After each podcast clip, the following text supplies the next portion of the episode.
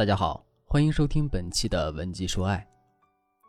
前段时间，我的粉丝豆豆特别苦恼，他和我诉苦说：“老师，我这个人性格比较稳重，情绪变化比较少，所以每一次赞美别人都被说成是虚伪的客套。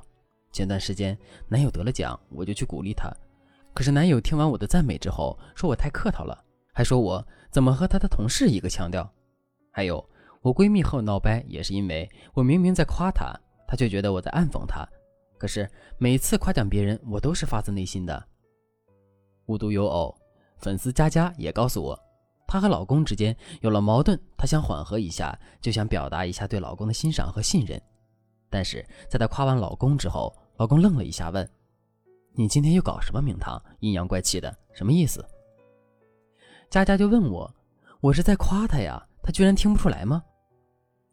豆豆和佳佳的苦恼，其实我特别理解。有些女孩子就是这样，即便在欣赏一个人，只要她赞美对方，就会显得生硬，抓不住赞美别人的关键点。今天我就教大家如何正确的赞美对方，成为别人眼中的高情商女王。这节课干货很多，不止在情侣相处中，在任何人际关系中都适用。首先，我们来分析一下，为什么你的赞美会让别人觉得虚伪、客套、不讨喜呢？一般来说有三个原因。第一，你的赞美太泛泛。不够具体，比如豆豆夸男友就说：“祝贺你获奖，你真的很优秀。”如果我不说这是女朋友对你的夸奖，我说这是领导、同事、保洁阿姨对你的夸奖，你是不是也觉得很正常？当然，这样的夸奖不是有错，而是你没有考虑到你和被赞美的这个人之间的关系。男友觉得豆豆说话太客套了，就是因为他和豆豆是非常亲密的。他对豆豆的期待早就超过了周围其他人，所以越是赞美亲密的人，你的赞美之词越不能太泛。第二，你的赞美层次和对方的需求不匹配。这个通俗的解释就是，你认为对方在第一层，所以你的夸奖在第二层，可实际上对方在第三层。豆豆和闺蜜闹掰，就是因为豆豆没有把握住这个点，这个点非常重要，所以我们后面具体讲。第三。不要让赞美成为你的外交辞令。我有一个粉丝跟我吐槽，他妈妈曾经的教育方式。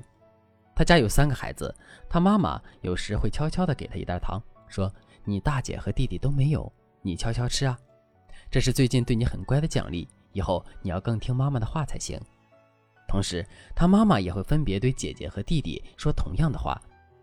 刚开始，三个孩子都很默契地认为自己和妈妈最亲，后来。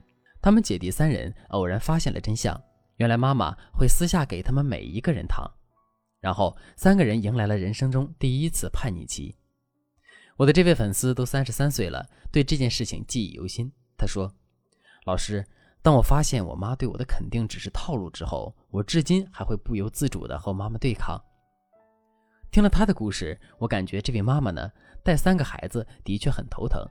可能是从哪里学到了一些育儿技巧，没有学的精髓，所以把赞美当做了固定程序，结果引发了孩子们的叛逆。这就告诉我们在和伴侣、闺蜜相处中，赞美务必真诚，起码要看起来真诚。如果你发现自己夸赞别人的话，每次都一样，那以后千万别说了。现在我们来逐一针对原因解决问题。第一个，赞美怎么具体？首先，你要针对对方的细节来进行赞美。比如，你闺蜜穿了一件新裙子，你除了说她很漂亮以外，你最好能找到一些细节。比如，这一身穿搭配起来太美了，你连耳环这种细节都注意到了，完蛋了，今天我们出去回头率太高了。在赞美对方的时候，挑出的点越细越真诚。其次，具体赞美除了挑对方的细节之外，你要学会运用比喻来表达自己细微的感受。比如有一个长相一般和一个很美的女孩子出现在你的面前，你怎么夸赞他们呢？如果你说你们各有各的美，这就会显得太敷衍。实话实说又太傻。正确的方式是，你可以这样说：你们一个是典型的美人，特别符合中国人的审美，就像是从画里面走出来一样，顾盼生风，毫无缺点；另一个就像阳光底下带露水的花花，气质很清晰，尤其是笑起来，感觉很阳光。但是不知道为什么你好像不太爱笑，这就太遗憾了。这种赞美方式的特点就是不去直接评价对方好坏，而是用比喻描绘你自己的具体感受。特别是在遇到两难的问题时，你就可以把直接判断改为感受的描述，这样大家都会很舒服。但是对于表现稍弱的一方，你要能稍加提点，这样的话会让对方对你印象特别好，而且也显得公道。那赞美遇到的第二个障碍就是赞美层次和对方的需求不匹配。这个说起来很专业，但实际上很简单。我们回到刚才的案例，豆豆为什么和闺蜜闹掰呢？事情是这样的。闺蜜考上了研，豆豆觉得闺蜜很优秀，人又漂亮又会说话，而且现在还要去读研，就想夸她前途无量。结果她是怎么说的呢？她说：“我觉得你的漂亮、高情商就是最大的优势，所以你能考上研究生的概率比别人大多了。毕竟考研还有面试的嘛，所以一开始我就觉得你差不多能考上，根本不用担心。”然后一言一语几个回合，两个人居然不欢而散了。这是为什么呢？大家都应该知道马斯洛的需求理论，最低一层是简单的生理需求，最高是自我实现的需求，对吧？闺蜜考上研，这就是实现了她的自我价值，所以你的赞美要与这件事情的层次相匹配，你要夸他实现自我价值才行。你可以说，你已经很优秀了，却还是这么上进，你能实现你的理想是因为你足够努力。别人只看到了你的漂亮、会说话，却看不到你努力和你的自立。但是这些我全都懂，大家明白了吗？一句话的总结就是：人家实现的是自我价值，你就夸人家的自我价值。如果夸的层次低了，就很容易让人觉得你是在讽刺对方。豆豆和男朋友也是一样，男朋友获奖也是实现了自我价值，你就不能夸他长得帅、性格温柔。你要说，即使你这半年压力很大，你经常在半夜叹气，我是知道的。现在你证明了你的优秀。更重要的是，你终于成为了自己想成为的那个人，这才是真正该庆祝的。这样说话，男朋友就不会觉得你敷衍了。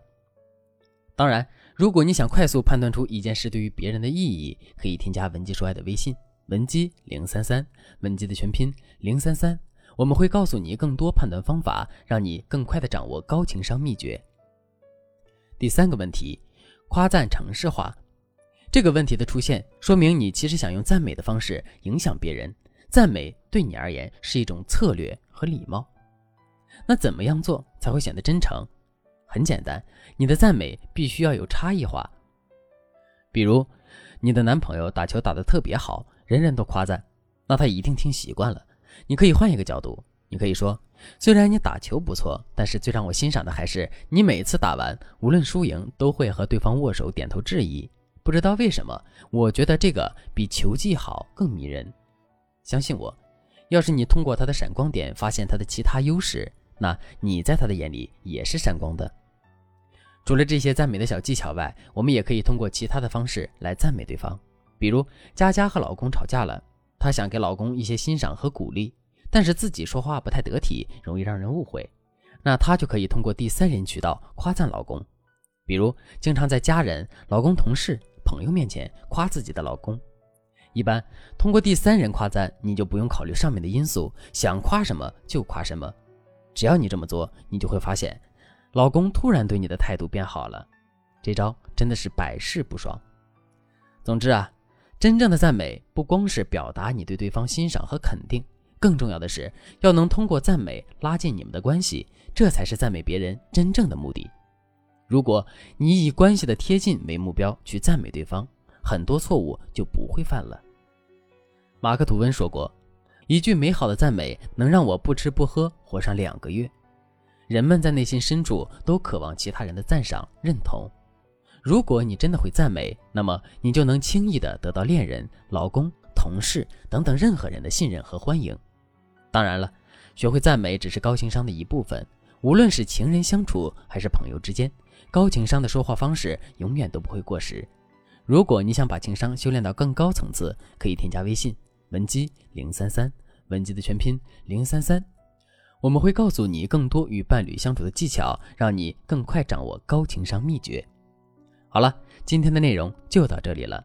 文姬说爱，迷茫情场，你的得力军师。